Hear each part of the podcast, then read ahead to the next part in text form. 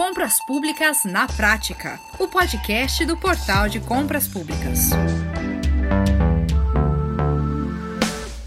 É, o tempo tá voando, meus amigos. Olha, nós já estamos na metade de setembro e temos muito trabalho pela frente em relação à regulamentação e estruturação das compras públicas exclusivamente pela nova lei de licitações. Desde que a lei 14.133 foi sancionada em 1 de abril de 2021, o portal vem ouvindo vários especialistas com análises, orientações sobre esse preparo para proceder às licitações de acordo com o novo marco legal do setor. Então, olha só, se você ainda não correu para organizar os processos no seu município, você não pode perder o papo que nós vamos ter agora com o advogado e consultor jurídico, membro do Comitê Gestor da Rede Nacional de Contratações Públicas, Dr. Victor Amorim. O nosso papo com ele é, pretende repercutir aí esse cenário. São apenas sete meses para a obrigatoriedade da nova lei de licitações, ou seja, para o cumprimento das novas normas legais a partir de 1 de abril de 2023, que está logo ali na frente. O CEO do Portal de Compras Públicas, Leonardo Ladeira, Madeira também está com a gente e ele vem exatamente nos explicar como o portal de compras públicas pode ajudar as prefeituras nessa reta final que nós temos aí. Nesse episódio, que vai ser um pouquinho mais longo, é, é, um pouquinho mais longo, mas olha, acredite, vai ser muito importante para o seu trabalho e o seu município. Bom, sem mais delongas, bora começar esse papo porque eles já estão conectados conosco. Então vamos começar. Eu quero saudar e agradecer aqui mais uma vez. Seja muito bem-vindo, Dr. Victor Amorim. É mais uma vez o senhor com a gente aqui no Compras Públicas na Prática. Eu quero, eu quero começar ouvindo a sua visão geral sobre o regime transitório estabelecido no artigo 191 da Lei 14.133. O que, que o senhor pode nos, nos dar em termos de panorama? É, então, Max, esse artigo 191 da nova lei de licitações, ele constitui um desafio muito grande né, para todo agente público, né, para qualquer órgão da administração pública, independentemente do nível federativo. Porque nós temos aí um regime que ele, de certa forma, ele é inédito, né? Nós não é, conseguimos observar na legislação brasileira algo similar ao que esse artigo 191 estabelece, que é a possibilidade de convivência simultânea é, dos dois grandes regimes de contratação da administração direta autárquica e fundacional. No caso, a gente poderia chamar do regime antigo, né, o regime da Lei 8666, é, mais 10520, mais lei do RDC, e o regime novo representado pela Lei 14.133, é, que, claro, tem as suas diferenças, né, tem as suas é, continuidades, mas de toda forma nós estamos falando aí da convivência simultânea de dois grandes regimes. E o artigo 191, ele prevê a possibilidade da administração, e quando fala administração, é, é no sentido de cada órgão, de cada entidade, poder fazer a opção por utilizar o regime antigo ou o regime novo para cada processo de contratação. Então, a gente está falando é, dessa possibilidade de opção para cada licitação, para cada procedimento de dispensa de licitação, para cada procedimento de inegibilidade de licitação, é, de modo que, é, em teoria, nós poderíamos ter um órgão fazendo, por exemplo, um pregão pela manhã é, com base na Lei 10.520 e à tarde fazer uma concorrência com base na Lei 14.133. Ou então fazer uma dispensa com base é, na Lei 8.666 e fazer uma inegibilidade no mesmo dia com base na nova lei de licitações. É, e essa ideia de laboratório de experimentação, isso é um caminho, doutor Victor? É, veja que, aparentemente, é interessante essa possibilidade de laboratório, de experimentação, mas é, isso demanda muitos cuidados por parte da administração. Isso em termos de responsabilização dos servidores públicos, mas principalmente em termos de eficiência é, dos procedimentos é, tendo em vista esta, esses cuidados e esses detalhes nessas opções que são feitas simultaneamente em realizar procedimentos de contratação com base em regimes distintos. Então, realmente, é, me parece que é um desafio muito grande, é algo realmente é, inédito em relação à legislação brasileira, especificamente quanto às contratações públicas, e é por isso que demanda um cuidado. Nós tivemos, Max, inicialmente, Assim que publicada a Lei 14.133, naquele primeiro período, digamos assim, é, dos três primeiros meses, nós tivemos algumas experimentações mal sucedidas. Nós é, observamos Brasil afora isso não foi exclusividade apenas de órgãos municipais, também verificamos isso em órgãos estaduais e órgãos federais. Nós tivemos uhum. é, tentativas até problemáticas em relação a essa opção. É, então, a gente percebe a gente percebeu alguns procedimentos que estavam sendo, por exemplo, homologados, né? procedimentos licitatórios realizados com base na Lei 8666, com base na Lei 10520 e homologados com uma menção de aplicação subsidiária à Lei 14133 ou então é, hum. procedimentos é, de dispensa de licitação pelo valor é que foram instruídos quase que integralmente com base na Lei 866, mas que são autorizados e concluídos com base na Lei 14133, até porque os limites para dispensa de valor na nova lei de licitação são maiores. Mas isso constitui um sério problema, porque o artigo 191, apesar de ele dar essa opção para é, a administração de optar pelo modelo antigo, pelo sistema antigo ou pelo regime novo, ele é, é, estabelece algumas balizas, dentre as quais é a impossibilidade, é a vedação de eu combinar regimes. Então, é por isso que nós dizemos que essa opção tem que se dar é, no sentido do pacote completo. Ou seja, eu posso optar pelo regime antigo para fazer uma licitação, uma dispensa, uma ineligibilidade, Posso, mas eu vou ter que fazer todo o meu procedimento, do início ao fim, com base nesse regime. Eu não posso misturá-lo pontualmente com o regime da nova lei de licitação. Assim também, se eu optar por fazer, por exemplo, uma dispensa de licitação com base na lei 14133, eu tenho que fazer todo o meu procedimento administrativo de contratação, do início ao fim, com base na nova lei. E aí a gente percebe que é em razão dessa dificuldade e desse cuidado que muitas experiências foram, é, é, vamos dizer assim, mal sucedidas ou problemáticas. É por isso que a administração tem que se preparar muito bem é, para, inclusive, aplicar esse regime transitório e utilizar uhum. essa possibilidade de uma experimentação no sentido de é, desenvolver é, procedimentos mais eficientes nesse caminho para é, observância integral da nova lei de licitação a partir do dia 1 de abril de 2023. E por qual razão, doutor Victor, é importante que a administração realize uma transição planejada para garantir a aplicação da Lei 14.133? Digamos que, basicamente, é, essa possibilidade de experimentação ao longo de dois anos que o artigo 191 da nova lei traz, tem algumas pegadinhas, tem algumas dificuldades. É por isso que a gente precisa é, realmente ter governança e planejamento nessa fase transitória. E lembrando mais uma vez que nós já passamos a metade desse prazo. Né? Estamos aí há sete meses é, do dia 1 de abril de 2023. E por que, que é importante esse planejamento, Max? Porque você ter essa possibilidade de optar é no sentido de é, otimizar o máximo possível as providências que a administração tem que tomar para a implementação da nova lei. Então, eu tenho ali a possibilidade, diante de eventualmente alguns objetos, fazer a opção por utilizar a nova lei para, vamos dizer assim, sentir entre aspas, é como que se dá a condução dos atos processuais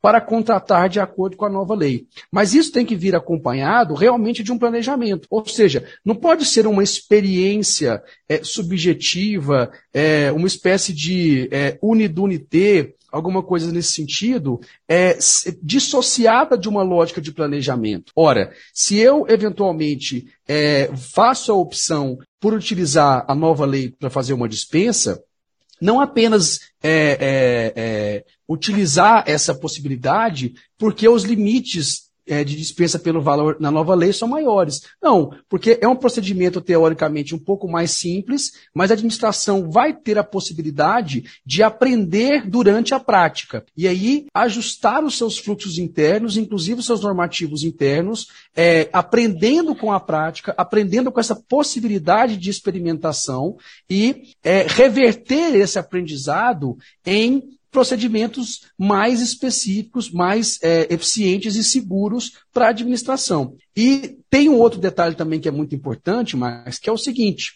é, hum. o próprio parágrafo único do artigo 191, ele prevê que é, caso eu faça a opção por licitar, por contratar diretamente com base no regime antigo, ou seja, no regime da Lei 866, da 10520, da Lei do RDC, os contratos gerados a partir desses procedimentos, com base no, no regime anterior, eles continuam sendo regidos por esse mesmo regime anterior. Então, pegamos como um exemplo: se eu tenho um contrato de, de serviço contínuo assinado em fevereiro de 2023, uhum. eu vou ter é, a continuidade da incidência da Lei 8666 em relação a este contrato, mesmo depois do dia 1 de abril de 2023. É o que a gente chama de ultraatividade das normas. Então, veja, hum. é, a Lei 8666 ela vai ser revogada a partir do dia 1 de abril de 2023, não há dúvida certo. quanto a isso, mas certo. o contrato gerado com base nela anteriormente a essa data, ele vai continuar a ser regido por ela, inclusive as alterações contratuais e prorrogações de vigência. Então, como a Lei 866, por exemplo, ela admite a prorrogação de vigência nos contratos de serviço continuado por até 60 meses, eu poderia ter, nesse exemplo que nós trouxemos, de um contrato assinado em fevereiro de 2023, é a existência de um contrato regido com base no regime anterior até o ano de 2028. Ou seja, então a gente vai conviver simultaneamente com contratos regidos com base na nova lei e, com, e contratos regidos com base na lei 866 até o final da década de 2020. Então a administração precisa se preparar uhum. para isso. E além disso, ter todo esse cuidado de garantir que os procedimentos licitatórios e os procedimentos de contratação direta abertos pela Lei 8.666, eles sejam concluídos e tenham seus instrumentos, os seus contratos assinados e formalizados até dia 31 de março de 2023. Por quê? Porque dia 1 de, de, de abril você já tem a revogação das leis. Então eu não posso admitir que um contrato seja assinado com base em um regime que já está revogado. Então, é muito cuidado em relação a isso. É por isso que a gente tem esse marco final é intransponível para assinar os contratos, formalizar os atos até dia 31 de março de 2023. Só que a importância da, da transição planejada é para não deixar tudo de última hora. Porque pode ser que você, ah, vou abrir uma licitação com base na Lei 866 em março, no, no dia 1 de março de 2023. Poxa, será que vai dar tempo de você concluir a licitação e assinar o contrato? É, eu, deixa eu trazer aqui o Leonardo para o nosso papo. Leonardo, o Dr. Victor né, está alertando para a necessidade urgente de as prefeituras providenciarem um planejamento de transição da Lei 8666 para 14133. Uma vez que faltam agora, é, vamos dizer, menos de sete meses para a obrigatoriedade da nova lei de licitações, como já falamos em outras oportunidades. Leonardo, o portal pode ajudar nisso? De que forma? O portal vem ajudando ao discutir a legislação, entendo que isso é uma forma de ajudar muito intensa. E agora que o prazo se aproxima do final e que a gente já tem uma visão mais clara daquilo que o município vai ter que regulamentar dentro da estrutura do próprio município, que é o nosso principal comprador hoje, né? É, a gente está mudando um pouco a postura do só informar e a gente está trazendo a questão mais para a linha da prática. Junto com o escritório do professor Jacobi Fernandes, nós elaboramos uma minuta proposta de regulamentação municipal. Não é uma bala de prata, não vai resolver todos os problemas disso, até porque, como eu citei, as realidades municipais são diferentes mas a gente tem uma estrutura básica de discussão e a gente está organizando agora, a partir desse mês de setembro ainda, a gente está organizando agora, a partir desse mês de setembro ainda, diversas rodadas regionais de workshops onde, onde vamos tratar exatamente a regulamentação da 14133 de acordo com a ótica dos municípios. Então, literalmente, por todo o país, a nossa equipe de relações institucionais está capitaneando junto com o escritório do professor Jacobi Fernandes, e com sempre com advogados da, da própria região, com especialistas da própria região. Estamos organizando workshops onde o gestor público vai ter a chance de enfrentar esses, essas lacunas que, elas, que precisam ser definidas de acordo com a sua própria realidade, enquanto discute com outros pares que também estão em situação semelhante e sempre orientados, não só com um grupo é, renomado de juristas, como também de especialistas locais que conhecem a, as nuances e as minúcias da administração daquela região, né? inclusive Tribunal de Contas do Estado, etc. Legal, Leonardo. Agora, é, doutor Victor, quanto à regulamentação da Lei 14.133, quais seriam, assim, providências salutares? É, Max, é, a nova lei de licitação, ela trouxe um desafio muito grande e, sem sombra de dúvida, tirou da zona de conforto, principalmente estados e municípios, no tocante à regulamentação, à normatização complementar sobre licitações e contratos. Até então, o que a gente observava, por exemplo, na lei 8666, era, de fato, né, é uma lei que ela contém normas gerais e contém normas específicas. É, e no Brasil, de acordo com a nossa Constituição, estados e municípios também têm competência normativa para complementar essas normas gerais que são editadas pela União. Só que a Lei 866, que já era bastante analítica, então ela tinha é, diversas disposições que eram consideradas como normas específicas, ela simplesmente ela foi reproduzida e aplicada integralmente pela maioria dos estados e, dos municípios. São poucos os estados e os municípios que editaram é, normas complementares sobre licitações e contratos. E isso sem falar na própria possibilidade de regulamentação que é a edição de atos normativos secundários, para garantir a fiel execução da lei. Então a gente observava que, em grande medida, principalmente municípios, não tinham regulamentos próprios sobre licitações e contratos. E aí é, simplesmente ou aplicavam é, o dos, os regulamentos federais, ou então é, editavam seus próprios regulamentos, mas como uma cópia dos regulamentos federais. É, e, e é o que não pode acontecer, porque nos municípios, ou seja, na ponta, ali no local, é onde os brasileiros vivem, vivem e, e é onde a gestão das necessidades mais imediatas da sociedade acontece, não é?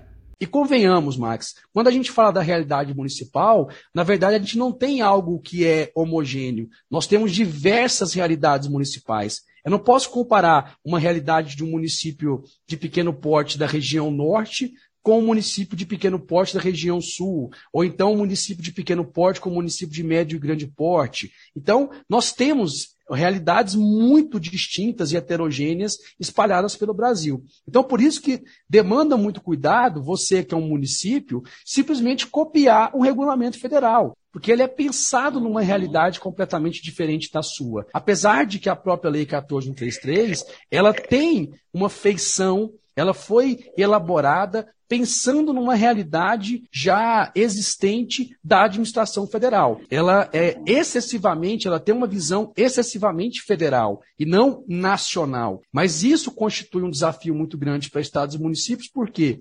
Porque em diversas passagens da lei é, aponta a necessidade de regulamentação. Não que isso é, repercuta no sentido da gente entender que a Lei 14133 é uma norma de eficácia limitada, ou seja, eu, eu não posso aplicá-la se eu não regulamentar. Não é isso. Mas a uhum. regulamentação ela é necessária no sentido de otimizar da melhor maneira possível a aplicação da lei. Então, esse é um desafio muito grande, por quê? Porque estados e municípios, principalmente municípios, não estavam acostumados a fazer regulamentação própria de leis é, sobre contratação pública. E a Lei 14.133, ela vem e traz essa necessidade. Então, inclusive, é, em razão dessa necessidade de se planejar durante o período de transição, uma das, das, das vertentes desse planejamento é justamente avaliar o que precisa ser regulamentado no âmbito municipal e no âmbito estadual. Ou seja, o que, que eu preciso realmente regulamentar? E regulamentar de acordo com a minha realidade. Fazer esse levantamento de necessidade, entender qual é a minha estrutura, entender em que eu posso melhorar a minha estrutura. Então, se no meu município eu tenho a Secretaria de, de, de Administração, dentro dela eu tenho é, apenas um departamento de compras que faz tudo, será que não é o caso de se dividir isso, claro, dentro das possibilidades, ter um departamento de compras que vai fazer as instruções dos processos, ter um uhum. departamento de licitação que vai realizar os procedimentos licitatórios, ter um departamento de contratos que vai auxiliar os gestores na condução da execução dos contratos e trabalhar com alterações, prorrogações de prazo. É, e aí, a partir desse reflexo, eu estruturar a minha regulamentação pensando o quê? Em como que se dá a condução do processo de contratação dentro da minha administração. E fora isso, superar alguns desafios que são colocados pela nova lei, principalmente para municípios, como, por exemplo, a governança das contratações, como que eu vou materializar isso no, no, nos meus regulamentos, é, uhum. é, a, a, realização, por exemplo, de estudos técnicos preliminares, como é que vai se dar isso? É, eu posso padronizar é, os procedimentos é, auxiliares, catálogos eletrônicos de padronização, ou seja, ali você tem é, ferramentas excelentes, mas que para efetivamente elas representarem esse resultado positivo, elas precisam ser internalizadas adequadamente por estados e municípios.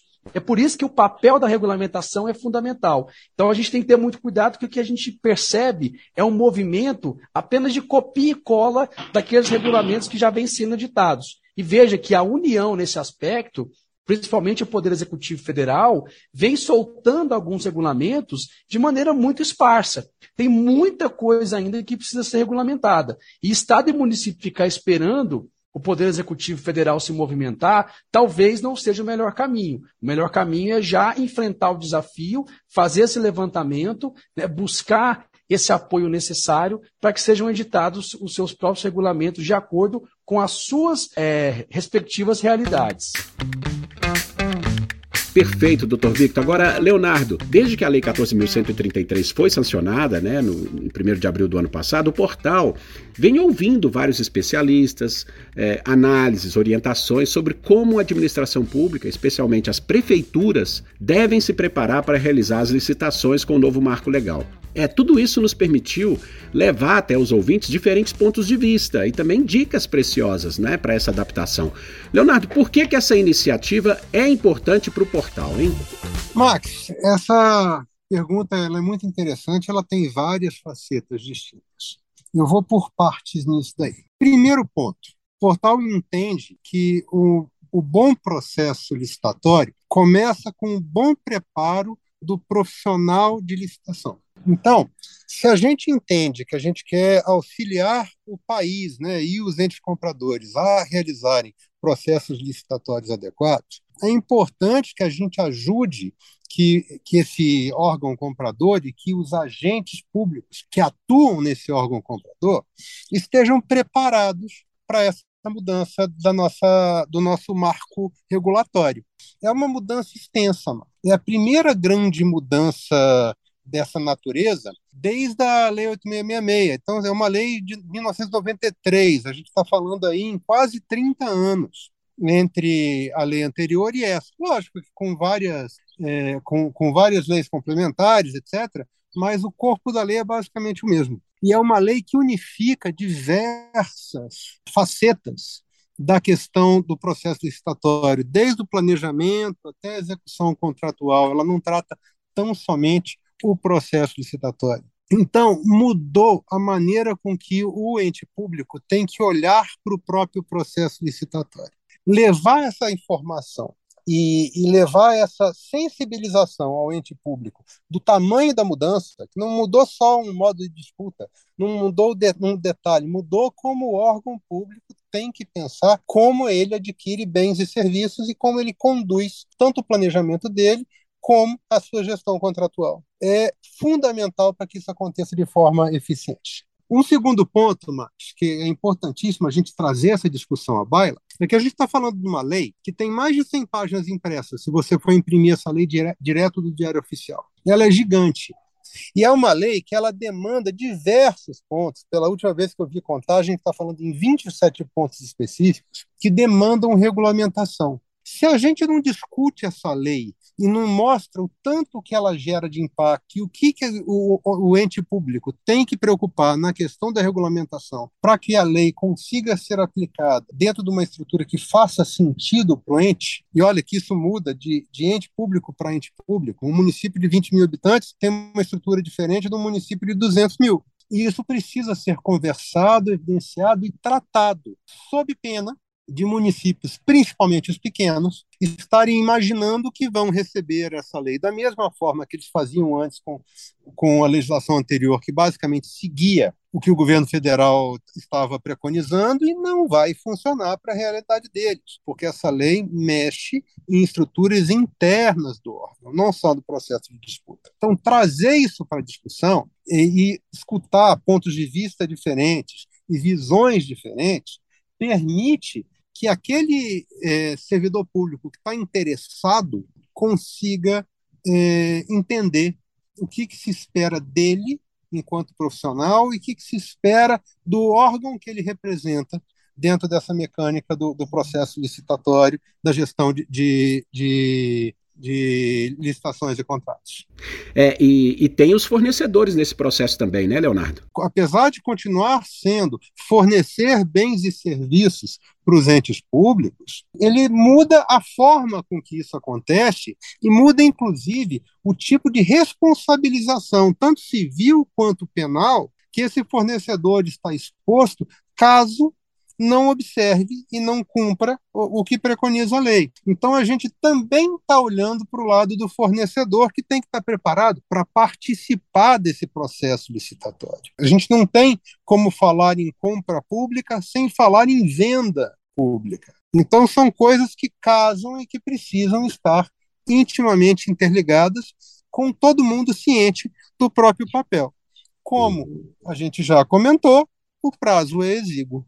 Pois em é. pouco tempo. É, perfeito, Leonardo. Agora, é, quanto ao Portal Nacional de Contratações, doutor Victor, qual é o atual estágio de evolução, hein? Quais são as providências a serem adotadas pelos órgãos e entidades públicos para viabilizar a, a, divulgação dos atos no PNCP, o Portal Nacional de Contratações Públicas? Bom, Max, é, a questão do PNCP ela é elementar porque a gente pode dizer que talvez um dos aspectos mais inovadores da Lei 14133 seja exatamente a criação de um portal nacional de contratações públicas. Não é um portal federal, é um portal nacional que vai reunir a divulgação de todos os atos de, de licitação e contratos realizados por todos os entes federativos, uhum. sejam municípios, sejam estados, seja o Distrito Federal, sejam é, é, os órgãos federais. Então, é algo que constitui uma inovação interessante, mas um grande desafio, porque este portal nacional, ele foi sendo desenvolvido depois que a nova lei foi publicada. Tanto que, até no início, ali em abril de 2021, é, nós tivemos é, importantes discussões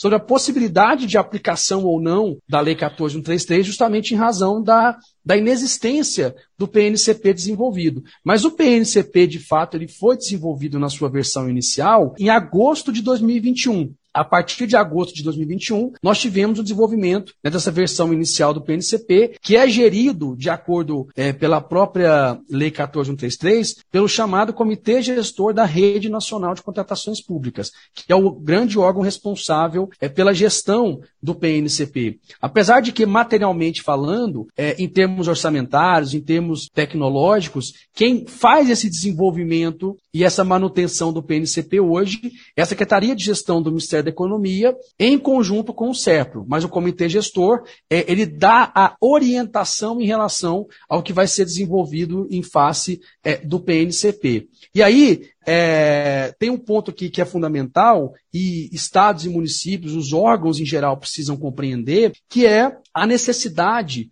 é, de você é, integrar os seus sistemas ou sistemas que você utiliza ao PNCP. E aqui eu faço, né, tento aqui explicar de uma maneira didática o que é sempre importante a gente repetir. É, nenhum servidor público vai acessar diretamente o PNCP, por exemplo, fazer um login e senha, e alimentar as matérias que são exigidas pela lei diretamente no PNCP. Não existe essa possibilidade. A forma de alimentação de matérias no PNCP, ela é, vamos dizer assim, indireta, Max.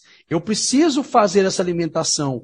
É, vamos dar um exemplo? Por exemplo, se eu faço as minhas licitações utilizando o portal de compras públicas, eu vou continuar alimentando as minhas informações, o meu edital, os anexos, diretamente no portal de compras públicas. Como o portal de compras públicas está integrado ao PNCP, ao alimentar essas matérias no portal de compras públicas, isso vai ser automaticamente, via integração API, alimentado no PNCP. O mesmo vale para as questões relacionadas a contratos e também a, é, aos documentos relacionados à fase preparatória da licitação. Então, é, essa providência de adotar, é, é de, de integração dos sistemas ao PNCP, ela também constitui uma vertente importante dessa transição planejada. Então, o município, por exemplo, ele tem que verificar: poxa, eu uso o portal de compras públicas, então as licitações que eu faço eletrônicas, elas vão ser alimentadas no PNCP. Ok, mas em relação aos meus contratos, em relação aos atos da fase preparatória, eu tenho um sistema próprio? Se eu não tenho um sistema próprio, uhum. eu preciso desenvolver alternativas para conseguir alimentar as informações no PNCP. Porque a partir do dia 1 de abril de 2023, tudo que eu faço tem que estar no PNCP. Então eu preciso utilizar esse tempo que eu ainda tenho para adotar essas providências de é, integração dos sistemas que eu tenho ou, ou que eu preciso desenvolver para é, alimentar as matérias é, no PNCP. E hoje o PNCP, Max, na sua versão atual, ele já disponibiliza a possibilidade de você publicar todas aquelas matérias que estão no parágrafo 2 do artigo 174 da Lei é, 14133, que é basicamente editar de licitação, seus anexos, contratos, termos aditivos, catálogos eletrônicos de padronização, plano anual de contratações, é, ata de registro de preço, editar de credenciamento. A única, é, o único documento que ainda hoje a gente não consegue disponibilizar no PNCP é a nota fiscal, porque é, a lei fala na nota fiscal, mas ela demanda a necessidade de uma regulamentação em relação ao Banco Nacional de Notas Fiscais. E aí isso envolve questão de sigilo tributário, uma série de, é, uma série de, de problemas, e aí essa, essa regulamentação realmente ela, ela condiciona a possibilidade de eu fazer essa divulgação das notas fiscais. Mas, em geral, a gente pode dizer que, em termos de atos, o PNCP hoje já é, tem a possibilidade de disponibilizar todos os atos que são exigidos pela lei. Mas aí você uhum. também tem a necessidade de desenvolver aqueles sistemas e funcionalidades que o parágrafo 3 do artigo 174 prevê, mas isso já é, vamos dizer assim, é outra história, já é uma outra etapa né, de responsabilidade do comitê gestor é, que tem que ser desenvolvida no futuro. Ótimo, doutor Victor. Quais oportunidades, hein? Vamos falar de oportunidades. Quais as oportunidades o PNCP apresenta ao mercado de contratações públicas? Max, é, quando a gente fala que o PNCP é uma, ele é uma ferramenta inovadora, não é à toa. É, na minha visão, o PNCP ele tem esse grande potencial de otimizar a transparência ativa da administração pública em nível nacional. E isso é bom porque Quanto mais transparência ativa eu tenho, quanto mais informação eu disponibilizo, eu aumento a possibilidade do controle social. Ou seja, qualquer cidadão, qualquer empresário pode consultar em um único portal as informações de licitações e contratos de todo o Brasil. E por que, que isso é positivo? Porque é, aumentar esse controle social, faz com que aqueles órgãos que não fazem procedimentos adequados ou 100% adequados, eles passem a se sentir constrangidos no sentido de ter que fazer, até mesmo porque esse controle social ele pode é, repercutir em impugnações, em representações, e isso é fundamental para que a máquina administrativa se movimente no sentido de buscar melhorias constantes. E para o mercado, além de é, é, adotar essa postura de realizar o controle social e buscar melhoria dos procedimentos que são realizados pela administração, então reduzindo os custos transacionais de se relacionar com a administração. A gente sabe que é muito custoso hoje para o mercado é, contratar com a administração, né, as dificuldades relacionadas, por exemplo, a obter reajustes, reequilíbrio econômico financeiro. Então, é, com essa publicidade, isso tende a mitigar um pouco esses problemas, mas também quando você tem a reunião no mesmo portal de todas as informações de licitações de contrato de todo o Brasil, é, você concentra o conhecimento para o mercado em relação ao que está sendo feito em todo o país quanto às contratações. Então, esse tem um potencial também muito grande de incentivar a participação do mercado neste é, cenário de licitações e contratos. Então, eu vejo como algo muito positivo. E é salutar que isso aconteça. O mercado precisa participar mais, precisa tocar é, o dedo na ferida, onde não está certo, onde precisa ser melhorado. E essa transparência trazida pelo PNCP tende a é, potencializar esses instrumentos que o mercado tem à, à sua disposição. É, Leonardo, sobre, sobre a divulgação né, do, dos, dos atos licitatórios no Portal Nacional de Contratações Públicas, é uma exigência que agora deve ocorrer, até para os casos do artigo 75 da nova Lei de Licitações, em que era permitidas publicações no Diário Oficial da União para órgãos e entidades não participantes do Sistema de Serviços Gerais, não é? o, o CISG. Você poderia aqui, Leonardo, relembrar aos nossos ouvintes o que, que é, como funciona essa plataforma do governo, é, também qual o diferencial não é, do portal de compras públicas por já estar integrado ao PNCP, né, o, o Portal Nacional de, de Contratações Públicas? Max, isso é uma das grandes mudanças da lei o PNCP, o Portal Nacional de, de, Contratações Públicas, ele não trata tão somente dos processos licitatórios. Ele vai dar transparência desde o planejamento de compras anual do ente comprador até a execução contratual. Então, você tem diversas etapas que acontecem antes do processo licitatório, que é o planejamento anual de compra, o estudo técnico preliminar, a, próprio, a própria mecânica de elaboração do edital e outras ações que, que acontecem antes do edital estar publicado e do processo licitatório estar acontecendo. De igual forma, depois que, que, a gente, é, que a gente resolveu o processo licitatório, que a licitação aconteceu, que ela já está devidamente homologada, você tem não só a parte de contrato, né, poder travar os contratos, firmar os contratos, assiná-los, como também execução contratual, tá, que vai até o pagamento isso tudo está sendo disponibilizado através do, do, portal de compras públicas para integração automática ao PNCP. Esse a gente está ampliando o leque de ferramentas desde o planejamento até a execução contratual, permitindo, do mesmo raciocínio que a gente vem trabalhando desde sempre no portal, a integração através de API com os sistemas que o órgão já tenha.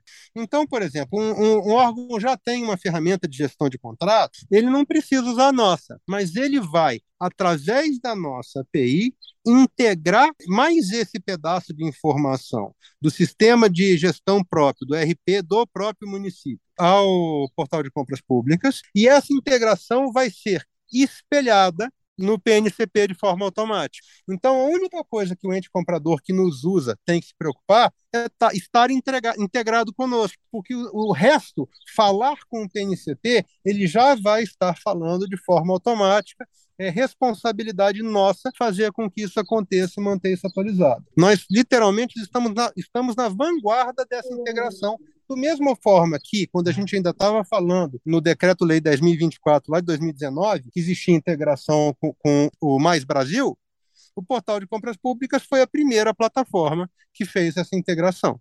Então, a gente, o portal de compras públicas está se posicionando enquanto elo para permitir que você, comprador, fazendo aquilo que você já tem que fazer mesmo no seu dia a dia, já esteja automaticamente cumprindo aquilo que preconiza a nova lei, quanto da publicação das suas informações do planejamento até a execução contratual no Portal Nacional de Contratações Públicas. Muito bem, obrigado, Leonardo. Olha, senhores, infelizmente o nosso tempo acabou, né? Então eu quero aqui é, encerrar, agradecer muito as participações do advogado e consultor jurídico, membro do Comitê Gestor da Rede Nacional de Contratações Públicas, doutor Victor Amorim. Eu que agradeço, Marcos, pela oportunidade. É sempre importante a gente estar tá trazendo aqui essas informações para o nosso público e fico à disposição sempre é, do portal é, de compras públicas no que eu puder ser útil. Obrigado. E também ao CEO do Portal de Compras Públicas, Leonardo Ladeira. Estou à disposição. Muito bem. Precisando, estamos aqui, Max. Obrigado, muito bem. E a você, né, que também nos acompanhou até aqui, muito obrigado. A gente se encontra em breve em mais um papo aí desses tão importantes sobre as compras governamentais. Um grande abraço para você e até a próxima. Você ouviu Compras Públicas na Prática, o podcast do Portal de Compras Públicas.